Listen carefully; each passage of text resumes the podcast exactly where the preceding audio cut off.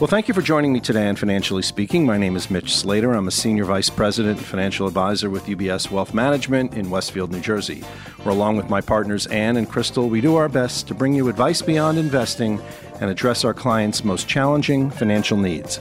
It's my sincere hope that each and every episode of this podcast will educate you on personal finance and real life business issues of the day. So let's jump right in. Well, today we're coming to you from high atop the Empire State Building, still one of the world's great wonders and home of King Kong and the final scene of When Harry Met Sally. But today, I'm here at the New York City offices of LinkedIn. Well, I have news for you. LinkedIn is not just a job board anymore. And despite the fact that the Queen of England, I kid you not, is currently moonlighting as a LinkedIn recruiter as Buckingham Palace recently used their page to search for a personal assistant for the royal family and Her Majesty at 93 also has gone to LinkedIn in search of a social media manager to help grow, and I quote, a delightful presence on Instagram. But sorry to say, when you listen to this podcast, the application period has ended. The job has been filled. We have checked. Personally, I think our guest today would have made a great addition to the royal family, as Brian Tietje is truly royalty around the halls and pages of LinkedIn for over 12 years which is kind of a lifetime here, as he was their first remote salesperson covering the East Coast, has worn many hats since then, and now is the global client director since being acquired by Microsoft, leading a team of global professionals to highlight all of LinkedIn broad portfolios of products and services. Full disclosure, I've known Brian for about a decade. We've done events together with the likes of Gary Vaynerchuk, and I've called on Brian to help teach LinkedIn to a number of professionals in my own network. Welcome to Financially Speaking, Brian. Thanks for having me, Mitch. That's a pleasure. So, we like to start our show each week going down the yellow brick road of people's journeys, and I would love our audience to hear about your childhood and earlier parts of your career that kind of led you to this home of 645 million or so users posting 2 million times a day. Wow. Uh, I was a loner as a child. I uh, was an only child for many years early on, so uh, I became very creative in my imagination, in uh, fantasy friends, and other ways that uh, young people keep themselves occupied. Didn't have any screen time back then. And so I think that wanting to connect with people has always influenced my passion for wanting to help others and engaging people. Maybe that they're a little lost or they're they're on some different journey. And so, you know, as I progressed as a professional and missed out on the first internet boom, I was a day late and a dollar short to a startup. Like many others, I showed up the next day. I think everything deflated. Could have been e-toys. It could have been a lot of things. It could have been. So yeah, let's be fair. yeah, no, it was. Uh, we did time shifted audio. Uh, so basically, podcasting before iPods existed. Wow. And uh, we were also building a semantic search engine for financial advisors so that it wasn't about the information you're looking at, but the inferred knowledge based on uh, data domains. So very cutting edge stuff 20 years ago, and uh, way ahead of its time. And so obviously the financial crisis, uh, September 11th hit. Right. That evaporated, but it was one of my coworkers at my last job. He's in engineering. I was a sales engineer. And uh, he said, Yeah, I'm leaving. And I was shocked. I'm like, Why? We've been working together for five years. We've got a work, great working relationship. And he goes, Brian, I got this great opportunity at this little company called LinkedIn.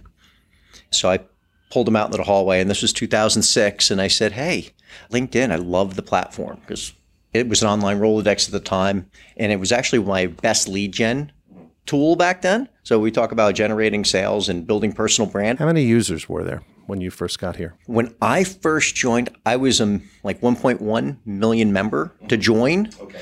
And we had approximately 6 million members globally when I became an employee in March 2007. Okay, so some exponential change there. And earlier this week, when Microsoft released their earnings, they announced our latest, latest public numbers, which is 660 million. Wow. And so 13 years from 6 million to 660 million. And you think about the context of which LinkedIn operates, which is professionalism and workplace, to think about that we've got upwards of 10% of the world's population on the platform is uh, pretty impactful. And it's not about, hey, what the current meme is or no, no, it's a no, diversion. It's people no, we'll, trying to get things We'll get done. to that specifically. So when you first arrived at LinkedIn, did, did you have any clue this kind of small startup would not only become the largest maybe HR department on the planet, but turned into a very social work appropriate network. I had no idea it would grow to the, the the size and scale that it has as quickly as it did. Honestly, the the team when we were together, uh, we were competing for budget dollars with the likes of Monster.com in the job board space, Dice, Career Builder, and other smaller job boards.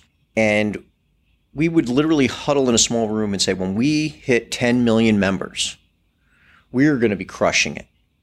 But you have to think back what scale meant 15 years ago, 10 years ago.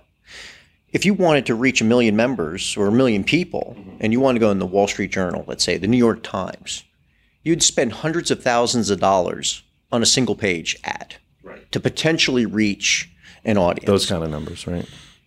You think about what Facebook and Insta and Snapchat and these platforms have done is it really transformed the ability for the common person to reach a scale that they could never have afforded 10 years ago.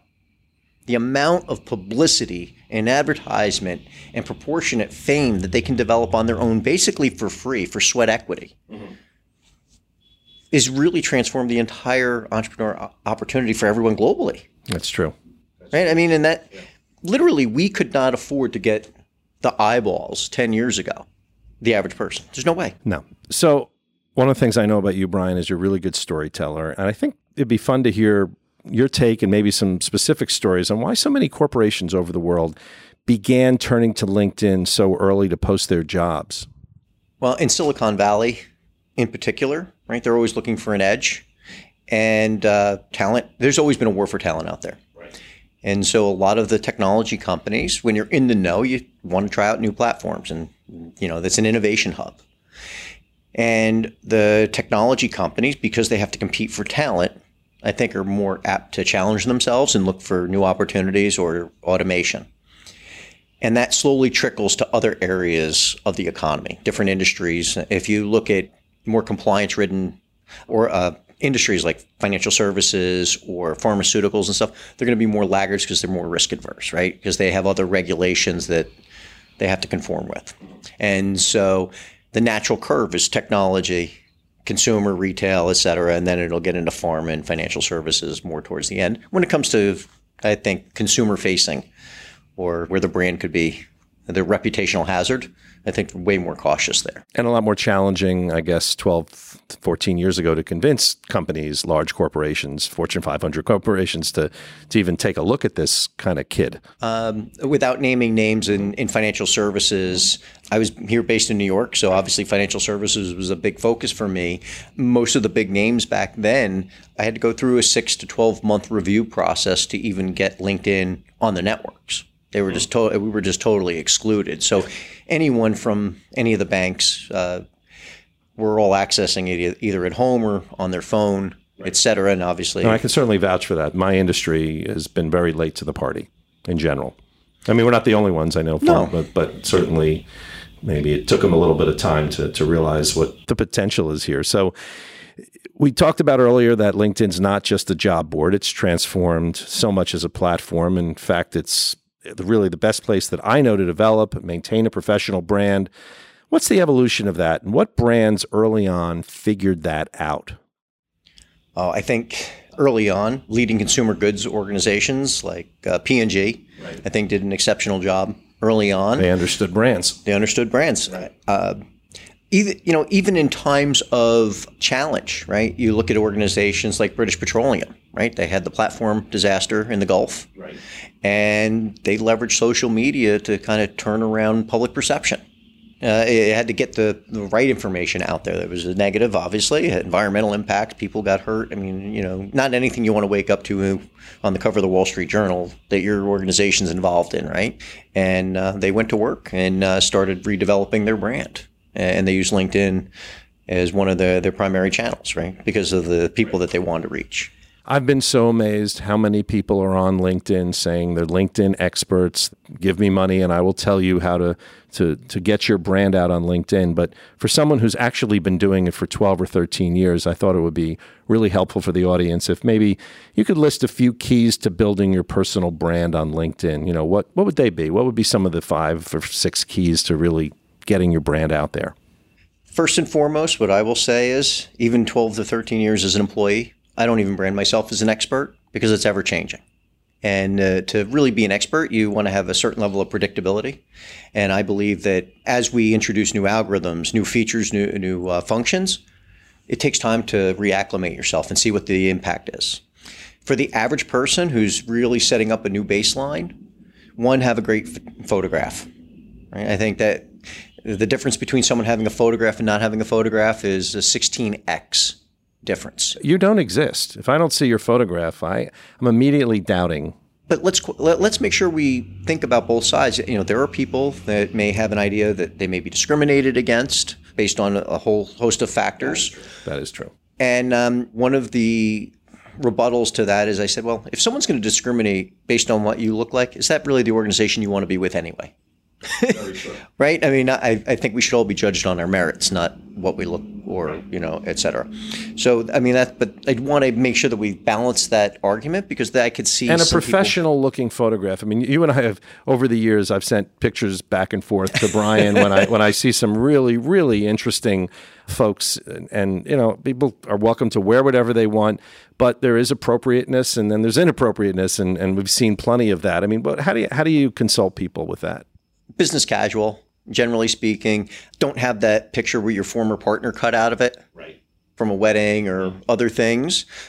I say nothing inspires trust like a set of sunglasses. Right. So if in, you're in on, a bathing suit, in a bathing which suit, we've or, seen, you know, if right. you're on vacation Right. and you're wearing sunglasses, Right. unless you sell sunglasses for a living or you're in the vacation industry, probably not the best photograph to be used. a photo should represent who you are and what your brand, you know, what your brand is. And so some of the things Right. that we may say are not appropriate may be appropriate depending on your industry. This is true, and I have seen that with with people that are in the modeling industry, and I've seen that in a number of other industries. That you know, I've seen really great, great photos. Um, let's talk about profile headline because that's becoming more and more important. So that's number two, right? Photographs number one. Your headline is number two. That's what we call above the, the line. Right. That's the photo, the headline, and the summary are the top three things that are going to decide if anyone's going to go further. And so make sure that your headline is not your job title because that's repeated. So in a search, you're going to get called up regardless because it's somewhere down further. Use that as an opportunity to catch someone's attention. That's your first part of your billboard. When you see that that new iPhone ad, mm-hmm. they don't go into the spec sheet. Right. There's one or two words on there that make you get captivated and focus in on that billboard. That's what it's for. So make sure that it aligns with your passion, uh, something you're an expert at, or something that really separates you from the others that do what you do. So avoid any cliches. I would imagine. It's- Yes, yeah. and buzzword bingo. right. You know, You whatever the, the top 10 most overused words, try to avoid any of those. And then that leads us into the summary, which is your professional elevator pitch. When I personally coach individuals, my suggestion is is pick out the person you most professionally admire. In my case, Warren Buffett. I would love the opportunity to meet the Oracle of Omaha. Opportunity can strike anyone at any time. The people that will capitalize on it are the ones that have rehearsed for it. And so, whatever your elevator pitch is, 15 seconds of how you would introduce yourself to your professional idol, and I don't care who they are, rehearse it in a mirror. And rehearse it over and over again until that no matter what, no matter who walks in that elevator, you know how to introduce yourself in 10 to 15 seconds because that ability to be succinct and deliver it powerfully will separate you from the other people. Now, remember, most of us get starstruck. Right. Right? If Warren Buffett was actually here right now, mm-hmm. the only reason why I could even get anything intelligent out of my mouth is because I rehearsed it, expecting him one day to walk in and on me. But other than that, I would sit there and I would probably stutter and fumble and lose that opportunity. Rehearsing in life, I've always find and found, and, and maybe this is from coming from an acting background, is really the most important thing. I don't do this show without rehearsing. I've had the opportunity to meet Bruce Springsteen, who was my my Warren Buffett to you, and I knew exactly what I was going to say to him the two times that I knew I was going to meet him and have a couple of minutes to speak. So yeah, rehearsal is is everything. It is everything, and I think it's for for job interviews, it's for client pitches, prospect pitches, importing meetings internally, or however, if you're struggling with trying to figure out how to separate yourself or identify yourself in whatever market, you have to rehearse it. And I think the number one challenge people have is they struggle how to identify themselves to, or articulate their capabilities to others that they haven't met before. So if someone says to you, Well, Brian, I want to be visible, what tips do you give them there? What does visible mean to you and to who? You know, it, really begs a series of questions. Right. When you're engaging someone, they think they have an idea of the concept and they articulate it one way. But if you probe and ask enough questions, it's not necessarily exactly what they're asking to accomplish. Right. So if they're a podcast host, for example, and they want to be explored by fascinating people that they may want to talk to, they're probably going to make something, you know, really important and, and make it visible and interesting and also build kind of a brand association with with really who you are and what your brand is. And I think LinkedIn has gone from someone looking, you know, uh, putting their brand as what they do for a living versus maybe their brand might even be a little bit deeper. Or what they do for a living is not what they actually want to do for a living. Right. A lot of us that have gone through life and not necessarily have identified what we want to do what we, when we grow up, right? I, think there's a lot of us that have uh, settled right. on a career that's chosen us as opposed to us choosing it and finding that confidence to speak up for what we're actually passionate about. Here's a question I ask of a lot of guests, and I wasn't sure if I was going to ask it today. But what's your definition of happiness? Because I think it fits exactly where you where you are right now. Oh, happy happiness is uh, having people you love around you. First and foremost, having your health because you can't buy health, you can't buy more time, no matter how much money you have in the world and then uh, feeling, you know, at least for me personally, is feeling that I'm adding value to others around me. You know, my I'm not successful in my day thinking how much did I take from others, but how much did I give to others. And so if I've done, you know, I've got my my family's healthy, I'm healthy, I'm able to contribute to those around me, I'm happy.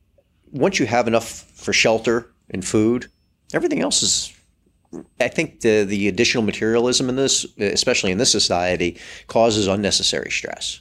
We we let our things control us instead of allowing wealth creation or building to to facilitate more choices. Well, that leads me to something I was going to bring up a little later in the show is sort of this fake sense of happiness that people have from social media in general. And I'm not including LinkedIn as much here.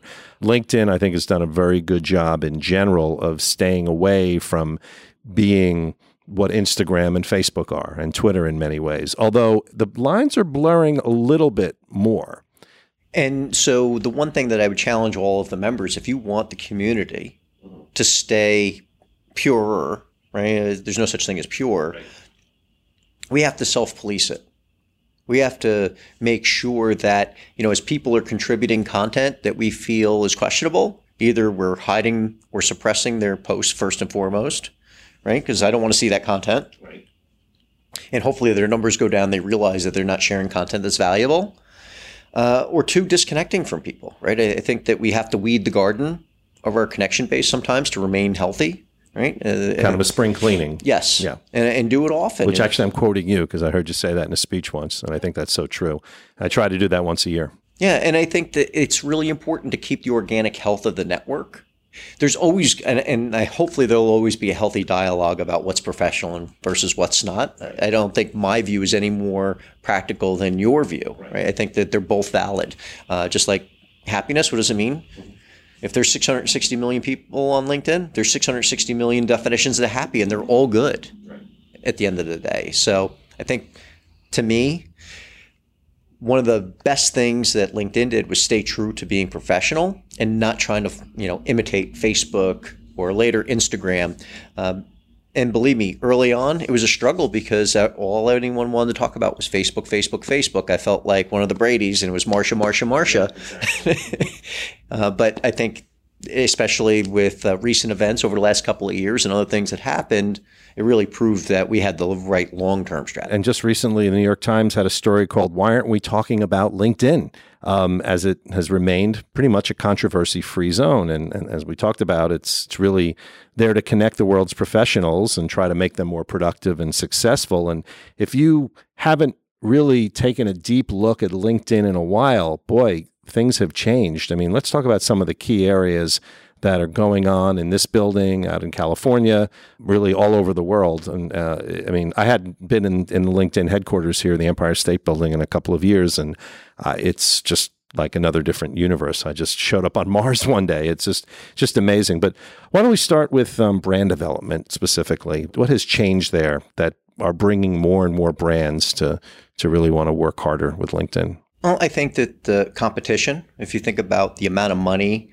you have to invest in Facebook and Instagram and Snapchat to get the same amount of reach that you do on LinkedIn. I think that brands have come to the realization that there's a cleaner path, especially for B2B brands on LinkedIn, to getting and reaching the audiences that matter most to them. I think there's a de emphasis on print, right? More and more people are moving digitally, and you are able to measure and analyze via data in ways that you can in digital that you can't in print, obviously. So those are all driving forces to get people to pay more attention. And I think that as they pilot certain things on LinkedIn, they get really good results, generally speaking, if the content's good. I mean, that's a key. We grew up in an era, and this is very different, you know, two channel two, four, five, seven, nine, 11, and 13. But, you know, I look at LinkedIn. That you got up to go and change for your parents. Yeah, exactly. If you wanted to watch Uncle Floyd, you had yeah. to go to the UHF. but very few. If you're over 50 and you grew up in the New York metropolitan area, you'll understand that. If not, look it up. but LinkedIn Learning, for example, I think is one of the coolest channels. In fact, a recent guest we had, Kim Kaupe, who was on Shark Tank and runs a company called the Superfan Company. Uh, she recently was featured on LinkedIn Learning, doing doing a really good course on on getting noticed and and, and what she's done. Um, what's the origin of LinkedIn Learning, and and where where can people get the best use of that? Well, so LinkedIn acquired lynda.com, L Y N D A.com, uh, several years ago. And so that's the origin of LinkedIn Learning. So lynda.com is still Lynda content, but the LinkedIn Learning is the platform and the de- delivery mechanism for that content.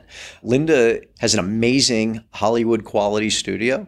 Uh, it's not like paid instructors, these are real live experts in their area of expertise that come in and are chosen or get lotteried essentially they're they're applying to become instructors oh who wouldn't want that exposure it's tremendous and the uh, production facilities are top notch so you're not only getting a video experience you're getting a hollywood grade video experience to, to learn. And I think that especially for people today, they don't necessarily have hours to dedicate. So you can log in, get a few minutes on a snippet of maybe something you have a, a meeting on tomorrow mm-hmm. or you have an interview next week. You can get smart on certain things pretty quickly. And then there's much more deep uh, courses that can really help transform careers, right? And is so, it just a search? There's a search engine. You just go in and you know whatever you think you want to learn more about to prepare for. Yeah, there's over nine thousand courses, and LinkedIn uh, develops over fifty courses each week, and they're in tons of uh, you know there's uh, there's uh, content in Spanish, and there's German, and there's Mandarin, and it, right.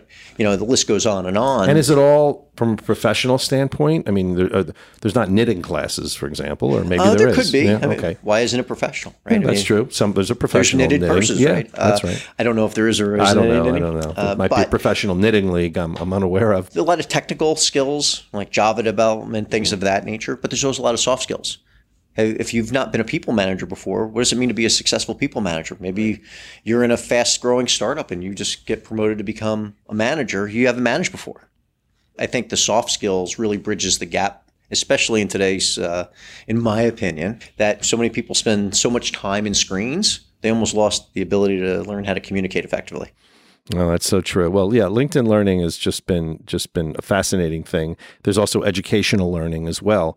Is that geared more for the educational world, or is it geared more for people just to get educated on topics? Like, are, are teachers able to get smarter on topics, or students? If anyone, anyone really is, it, yeah.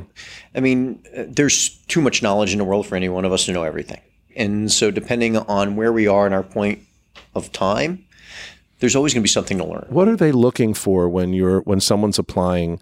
To be on one of these platforms? What, what are some of the things that, that matters the most uh, to the committee that's making this decision? Honestly, I don't know for sure. I'll be very candid. My presumption is that you've got a good stage presence. You know, right. you're going to be good in a video setting. You're an expert. and you ha- already have some sort of a brand, right? You already have a following to some degree and a story to tell. and a story to tell. Exactly. And so I think those are going to be like table stakes for, you know, even getting considered by the committee. So we talked a little bit um, about some of the mistakes that that people make, certainly with photos, but you know, and there's some of the obvious ones. But let's let's look at some more common mistakes that that you've noticed over the years that people make on LinkedIn. I, I'm sure you have quite a list that you can share and and maybe help somebody who's listening right now. We talked about the photo and the background photo, but what other typical things are, are just you look at it and you realize, oh, all I needed to do was X. Um, well, one, brevity is key. It's the internet. You're fighting for attention. If you can't get your point across in a very succinct way, people are going to move on. People have short attention spans. Think about your own consumption habits. If an article doesn't grab your attention immediately, what do you do? You don't read it. No. Same with a book, same with a Netflix or TV show, whatever. Right? So we're, in the past, you had a newspaper and you had no other options.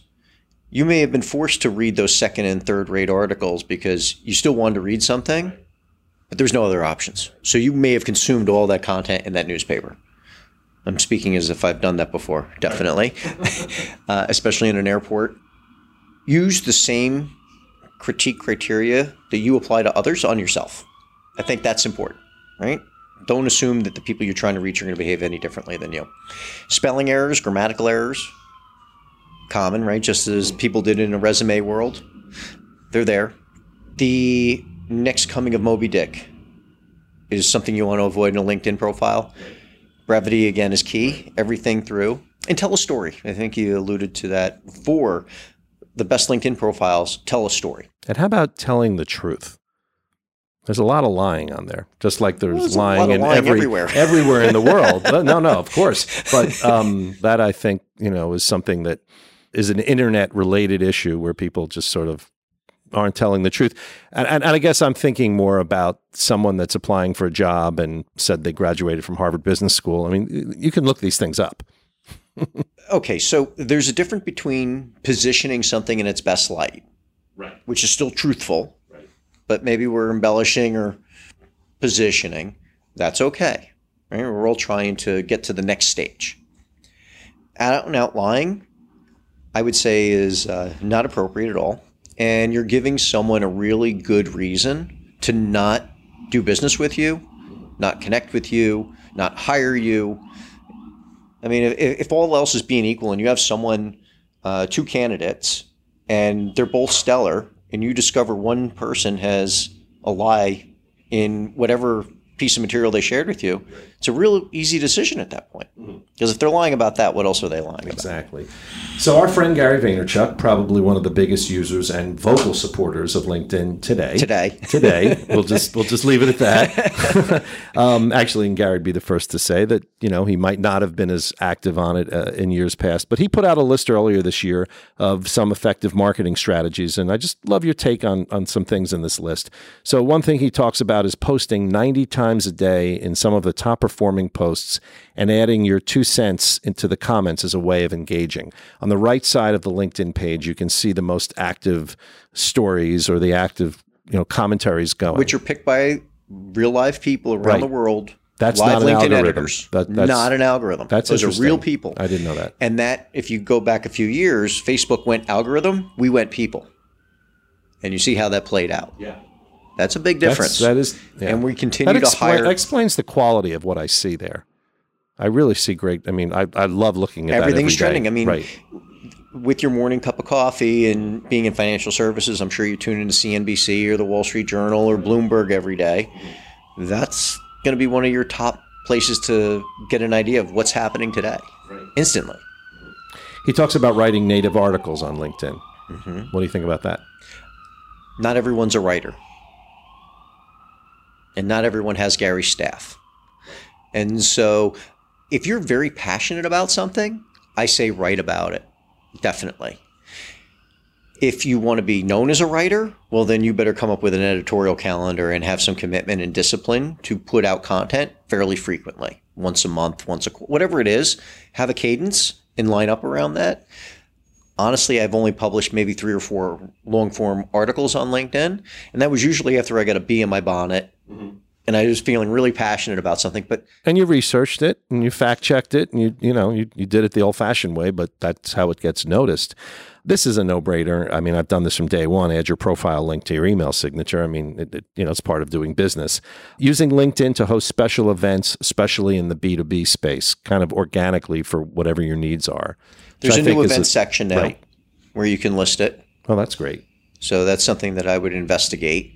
Publicizing it, tagging other people that you think would be important. If it's an event around a specialty that there's a hashtag, I think a lot of people don't know or effectively utilize hashtags on LinkedIn. I don't even know if so many people do it effectively on Insta or. Twitter as well. Right. But on LinkedIn in particular, in your area of expertise or what you do for a living, you should be following at least the top five hashtags to see what's trending, not only at an organizational or global level, but in your specific area of interest. And I think the the people that you can discover there and the content you can discover there, which is typically you'd miss, mm-hmm. can really give you a competitive advantage, especially if you're in a business development or marketing role or product research role. I think that there's a lot of nuggets in there that people are sharing that your average user may get 50, couple hundred views based on their network. But if they hashtagged it, you know, they're looking for other people like them that share that passion that would really be able to key into it. So, a question that I've been asked a lot, Brian, is when you want to connect with somebody for whatever reason, not necessarily you want to ask them for a job, but maybe you want to invite them on your podcast or you want to have a conversation about the industry is it best to send that message rather than just connecting blindly? Well, first of all, you should never connect blindly. Okay. And I know that there are a couple of areas of LinkedIn where if you click connect, it'll just send it without giving right. you an opportunity to write a note. Right. That has happened. If the person, you know, it make sure you go to the person's profile, click on send an invitation to connect, and add a note. Adding a personal note will triple your success rate. Explain why you want to connect to the person, etc. Now, there's other mechanisms. If people have a LinkedIn Premium license and they have their profile open, right. even if you're not connected to them, you can message them right. for free. Right.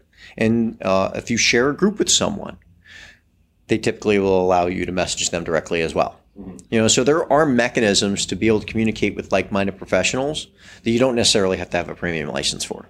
Now, this may be a secret sauce question, and you may not know it, or you may know it and not want to share it, but I'm just kind of curious. What percentage of people that send messages actually get a response? Depends on the messaging platform. Um, well, assuming they just, you know, they just send a message no, no, I, straight um, straight uh, away. There, because there's different mechanisms okay. within the platform. That's why I was clarifying. Okay. Uh, but generally speaking, InMails, which are the, the paid right, version, right those receive, depending on industry, things of that nature, from 20 to a 60% response rate. That's insane compared to other digital formats where you get less than 1% in a digital media advertising campaign. If you get a 1% engagement rate or 2%, yeah, you're kind of crushing it. That's true. And it's and I think it's that's really great perspective because there's times where I won't hear from somebody and, you know, immediately like why? Like, what? What did I offend you? I mean, you know, you're not the the Queen of England, although she's probably on there now.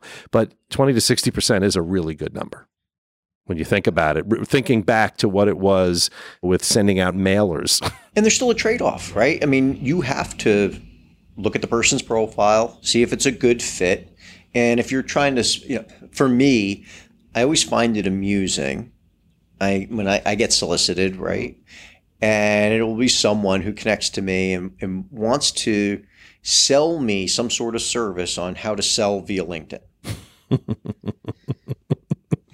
Obviously, they haven't read my profile, your profile, or Googled you. Yeah, and so I think that's like, why right. would you waste your effort? Right. And I'm not saying what they're selling right. isn't valuable right. or isn't worth. And I've selling. had that. I've had that happen a lot since I've done the podcast. I mean, just ridiculous things that it's just so obvious that if they spent five seconds just reading my summary or reading a little bit about it, they would know.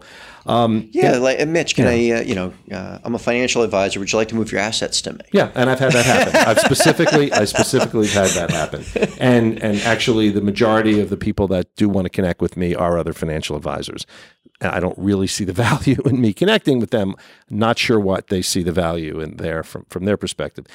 Before we go, a couple things. Social selling. How do you define it to begin with? It's it's it's kind of the buzzword right out there, and and and and do you believe it's effective? I mean, ninety percent of sales reps. And this is a little research that I did with more than five thousand LinkedIn connections meet or surpass quotas, and companies with formalized processes are seventy percent more likely to hit their revenue goals.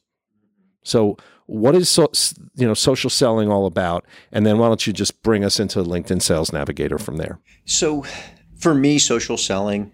It, let's remove the buzzword. Okay. It's about digital transformation and taking advantage of the digital assets that are available to you. Right.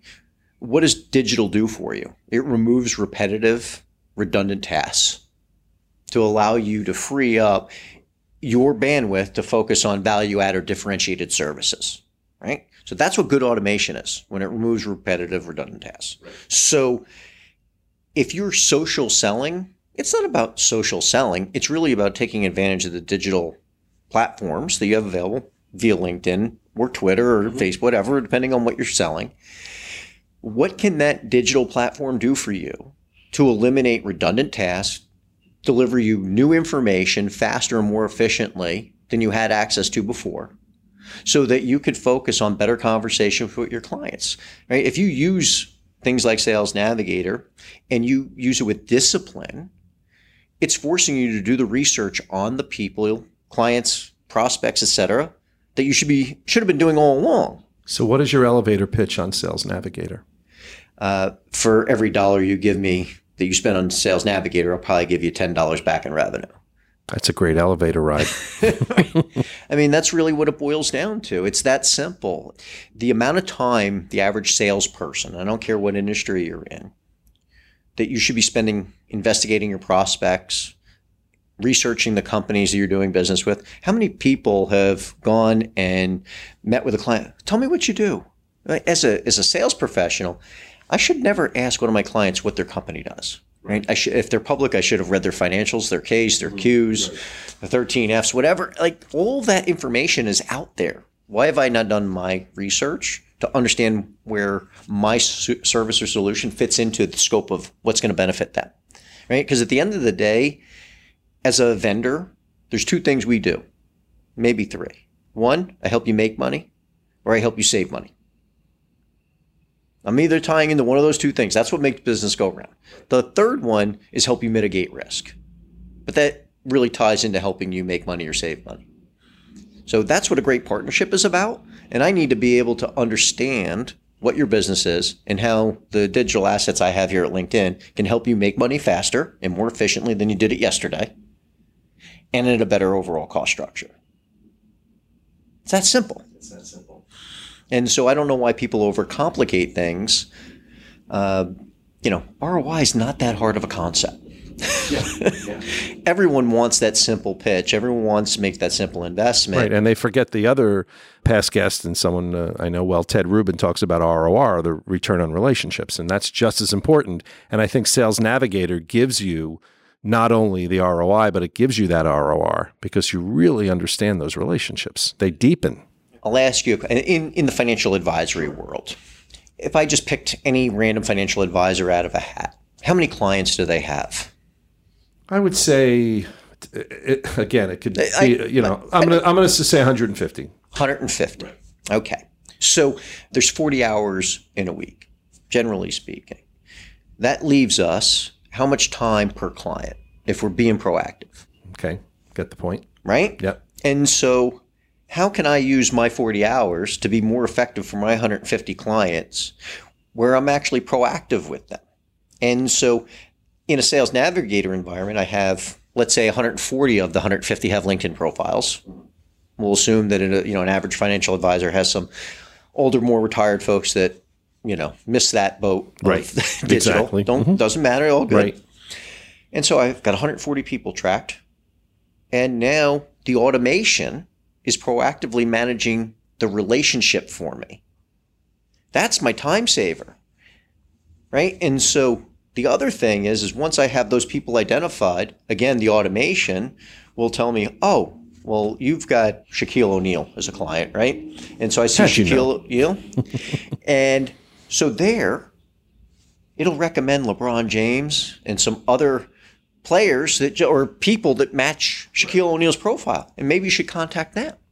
And so again, it's doing the work because every person I've ever worked with in sales, like financial advisors, like, hey, I'm doing a good job for you, right? Yes. Who else should I be talking to? Right? Right. That's the ultimate question. That is the ultimate question because if you actually believe I'm doing a good service for you, you want to share that experience with others. And so Sales Navigator very quickly gives people in, in a sales career or business development or account management, not necessarily hunter roles, but farming, it's automating all of the stuff that CRM fails at. Because customer relationship management, like Salesforce.com and whatnot, it never updates the changes in the environment. And on average, 25 to 30% of people will change roles, either job or companies, in any given year. And so every CRM is woefully out of date. And so if I, as an individual contributor, can automate the thing that I hate most, which is data entry, and it's bubbling up that stuff to me proactively, and it's suggesting other people like the people that are already doing business with me, it's already taken care of two of maybe the top five things that I hate most as a sales rep. Exactly. So a little birdie and a past guest uh, LinkedIn superstar, Dan Swift, um, who now runs Empire Selling, which is bringing the human back into selling, told me that you always like to say that members have to understand the platform first before they see the maximum return. Explain that a little bit. So, very often when I do speaking engagements at uh, maybe it's people that are out of work and job transition, it's students at a university or a college high school students it could be, or it could be a networking event. I always get asked, I need to buy a premium license. And I will ask people, why do you think you need to, to buy a premium license? Because there, I think there's a, a fallacy, especially in the US, that there's a presumption that if you pay for something, it's going to give you a shortcut. And the fact of the matter is, on LinkedIn, if you're not maximizing the basic platform, maximizing the profile tips, understanding the groups, where the hashtags are, and the connectivity and, and the relationship of the search engine and all that. If you don't understand those concepts, paying for a premium license is not going to accelerate any outcomes for you. You're stepping over dollars to get to pennies. And I don't want to see anyone waste their valuable hard earned money. It doesn't matter if it's a nickel or gazillion dollars. I want to make sure the people that I touch here at LinkedIn all the members are actually going to be better for communicating with me and interacting with LinkedIn, not feeling cheated. And so, if they're not willing to put in the work, it's like I feel like one of those uh, cheesy gym memberships. I sold you the gym membership, and I'm actually happy you don't come and use it. And really, the exceptional LinkedIn users have the discipline to participate in either micro moments each day or dedicate some amount of time on a repetitive basis that keeps them consistently engaged, which allows them to develop their brand, develop their following, and actually receive results. And I didn't tell them to take a pill and they're going to change, transform their physique. No, the person who transformed their physique watched their calories and did a whole host of other things, a gazillion, you know, like hundreds of great or hard decisions every day to transform themselves. Right. And the same thing happens with great professionals or any expert, right? right? They put in the time. It's all the blood, sweat, and tears it's you don't see. It's the 10,000 hours and it's everything else. And, and I'll, reminds me of a quote that Claude Silver, who was another guest recently, um, who's the chief heart officer for, for Gary Vaynerchuk's company, VaynerMedia. Love that tagline. That's it's uh, a great line. She says the smartest person in the room is the room. And I think at the end of the day, that's kind of exactly what you're saying. You better know the room first. Last thing, influencers all over the place. Everybody thinks they're an influencer.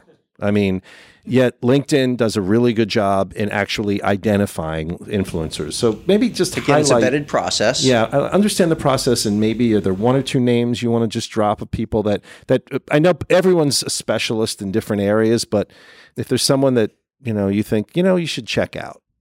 For me, Sir Richard Branson, I think he he crushes it. And, and, and I think generally, generationally speaking, mm.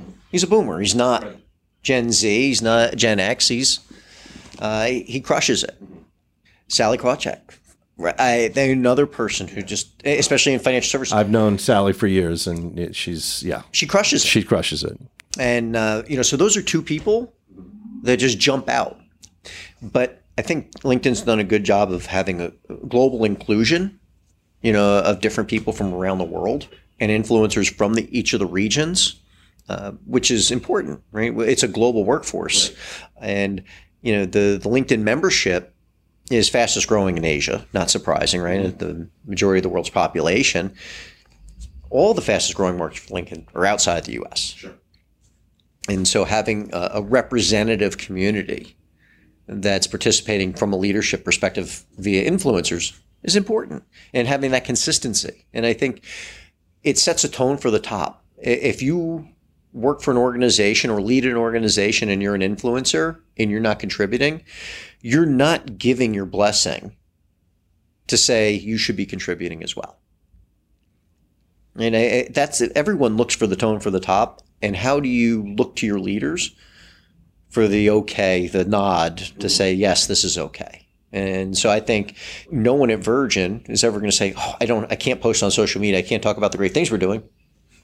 Their leaders doing it all exactly. Time, right? So it's the it's it the past to the say, top. let's be great brand ambassadors because if we're doing great brand, uh, work for ourselves and our clients, we can also do great work for the communities we care about, right? I mean, that's totally intertwined and in everything. That's what it's all does. about. It's about community. So. Brian, we've covered a lot of ground on LinkedIn. I want to thank you, Brian Tietje, uh, for being our tour guide today and educating my audience more about the LinkedIn of today. Anything really cool on the horizon for 2020 that we can look forward to that you can share?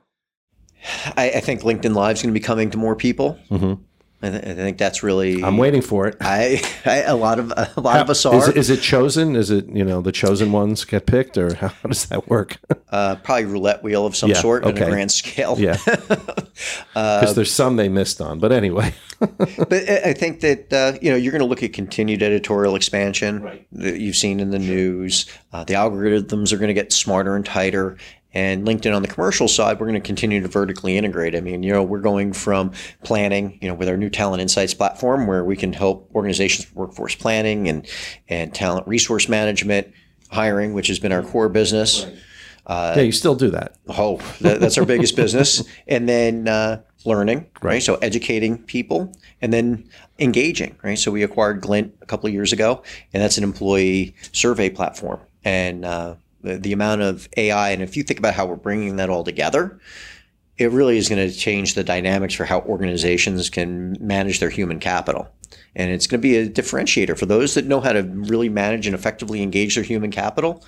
You're going to see the difference in their price to value uh, succeed and, and, surpass their competitors. You're gonna you're gonna watch it. Okay. Well, thanks so much, and remember, folks. You have to follow Brian Tietje on LinkedIn. That's T I E T J E for fantastic content every day. Thank you so much for listening and following this show on Spotify and soon Apple Podcasts. Thank all the folks over at Resonate Recording for all of the wonderful editing work they've done. My videographer today, Harrison Slater, my son joining us today here at LinkedIn. And remember, when saving for your future, always pay yourself first. Have a great week.